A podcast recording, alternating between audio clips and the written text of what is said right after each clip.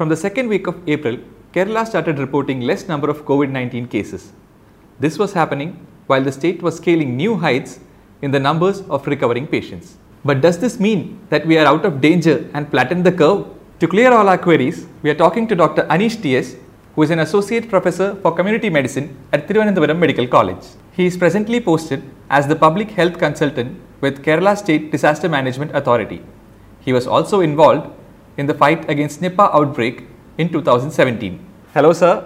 Thank you for joining us today. Sir, uh, what is the most severe symptoms seen in a person without any comorbidity? Uh, COVID usually doesn't have much symptoms, especially complicated symptoms. Okay. It may start with a fever. Fever is the most common symptom. All over the world, fever is present in almost 80% of cases. But in Kerala, as far as we know, it is around only in 50% of cases. That, that means we may have a milder kind of infection till now, but that doesn't mean that the COVID is less serious here because people coming from outside may be uh, having, uh, may not be having that much comorbidities and they may be belonging to the age group of youngsters.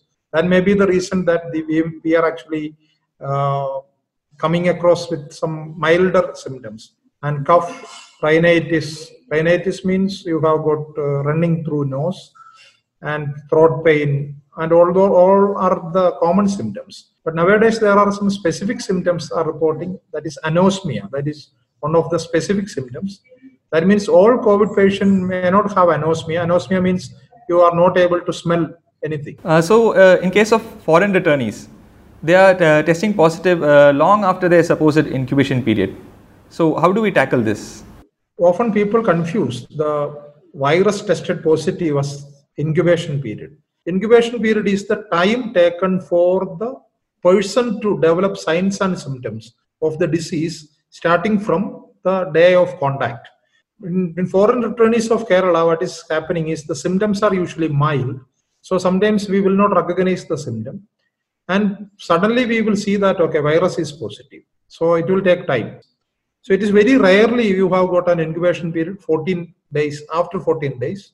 That means if you are going to develop the signs and symptoms of COVID, 99% of cases it will develop within within 14 days.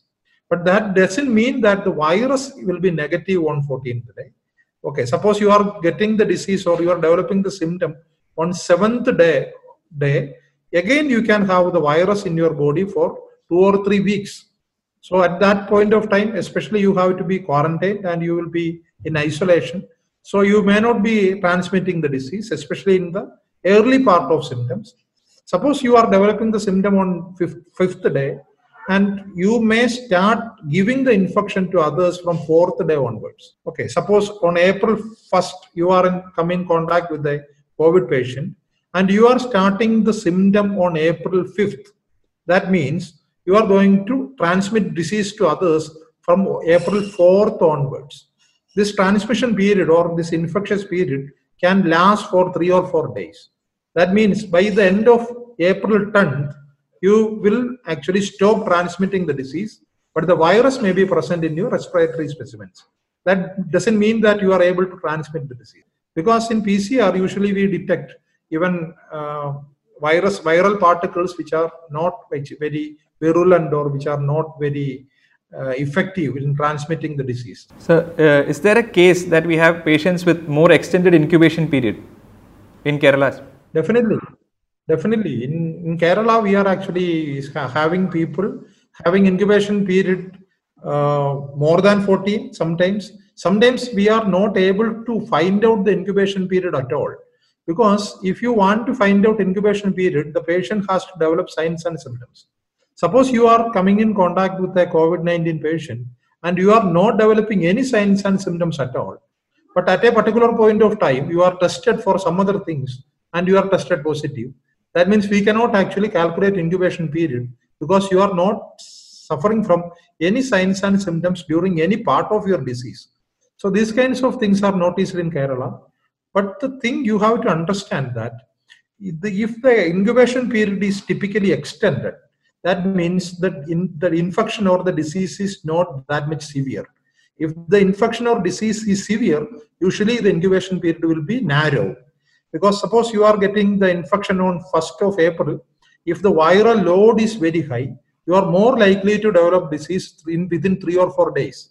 If the viral load is very less, then it will take time to for you to develop the disease. That means incubation period will be extended. If the incubation period is typically extended, that is a, a feature that the infection or the viral load that is exposed is not that much huge. It is actually a very low viral or mild kind of infection you have got.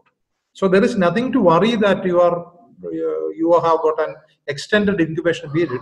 But actually, this is a good sign that you may not develop that kind of a severe disease.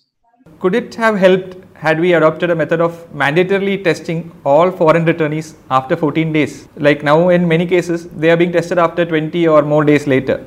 That you have, we have to actually decide what we are going to do. There are actually two aspects. One thing is if you are going to test in a in maybe 14 days or at the end of 28 days before relieve or releasing the quarantine it has got a benefit that okay you will see or you will know that okay so i have got the disease or i did not have the disease. But for a management point of view this is not very important because if you are not going to develop the signs and symptoms at the end of 14th day or 20th day that means you have got a mild infection and you most most probably you are not going to transmit the disease to others. So it is a managerial question. Suppose you have got more resources in your hand you can actually test the test all the people after the quarantine. But in India, the problem is we do not have that much resources to be spared. So we have to actually spare our resources for some other purposes.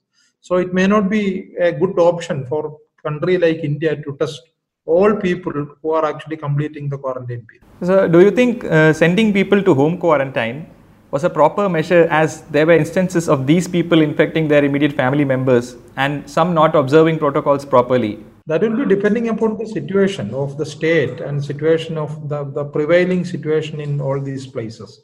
If we are going to keep them in hospitals or keep them in, in isolated rooms arranged by state it may be very difficult for the state to arrange that kind of uh, a system.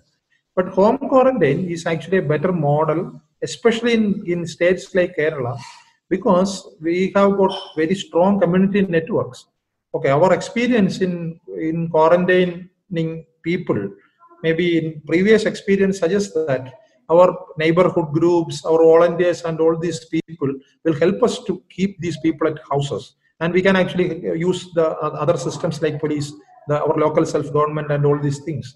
These kinds of system may not be available in most of the other countries and then they have to go for an institutionalized approach. But in kerala i think our social system is very strong so that we have got the freedom of choosing between the two. So, also, uh, do we start tracing contacts of those returned from outside only after they turn positive, or uh, we start before itself? Contacts are traced only after uh, they have tested positives, because otherwise there is no need to trace the contacts. Okay. The, here, one thing we have to remember that okay, okay, in Kerala we are actually flattened the curve, and the model that we have adopted till now is actually a good model okay it is no, no point in overdoing things.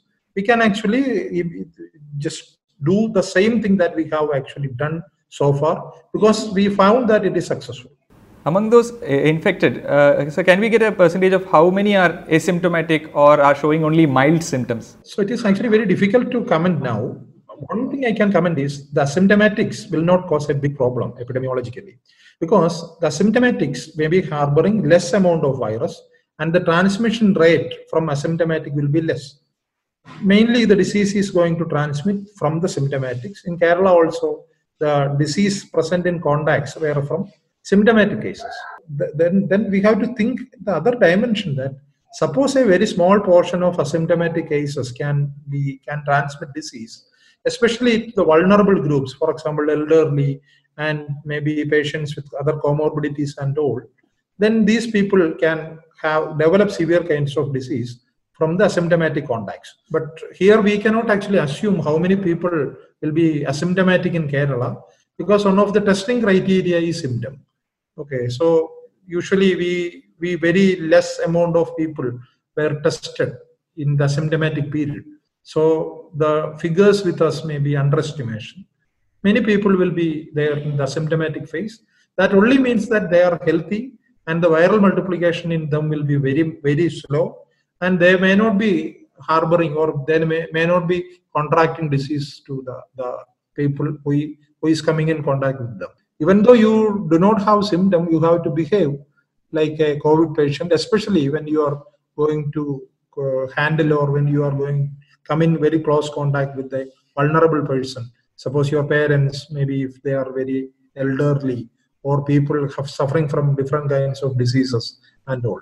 Doctor, is there a possibility of uh, the person who has already recovered, but he, him uh, showing the symptoms and uh, being testing for COVID positive again? Yes, definitely there is a positivity because it, it is actually a documented fact that the uh, once if you have got the COVID-19 infection, the immune response will be different in different kinds of people.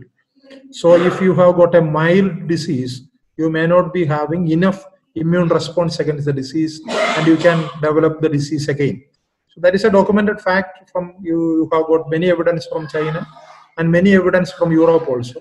That means even though you have infected once, you can have the disease again.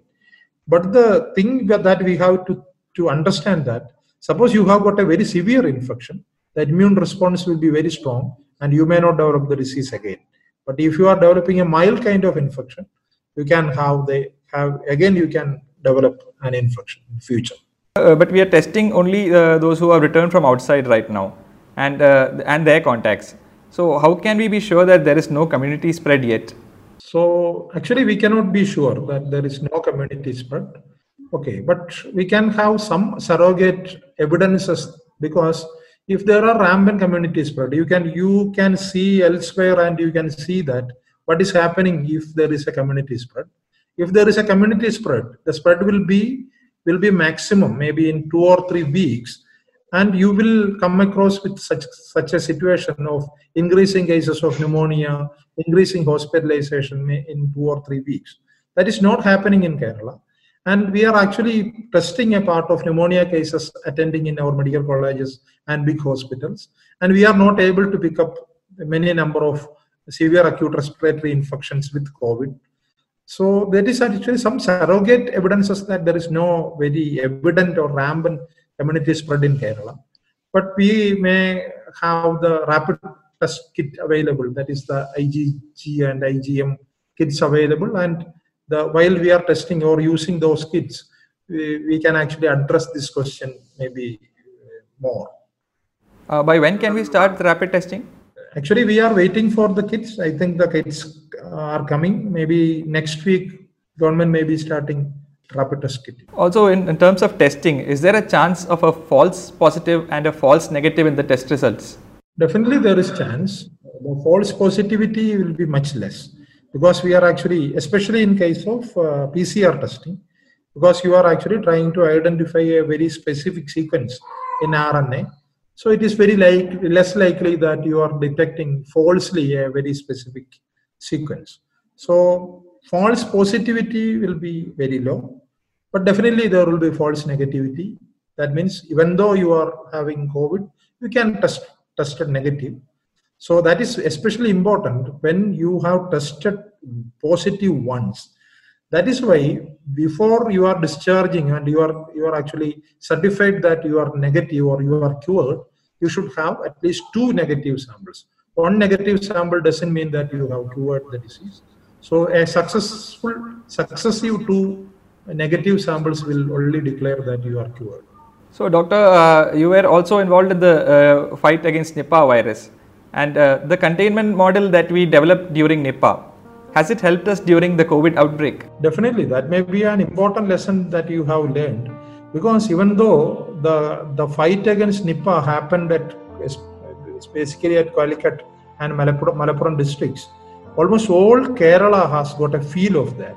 And almost all people working in Kerala in different capacities, starting from health minister to an ASHA worker who is working in the field, has actually using the experience that they have got at the time of uh, Nipah. And the method, especially the contact tracing methodology and all those things are actually, uh, that is the same thing that we have used in case of Nipah. Thank you, doctor. Thank you for your time.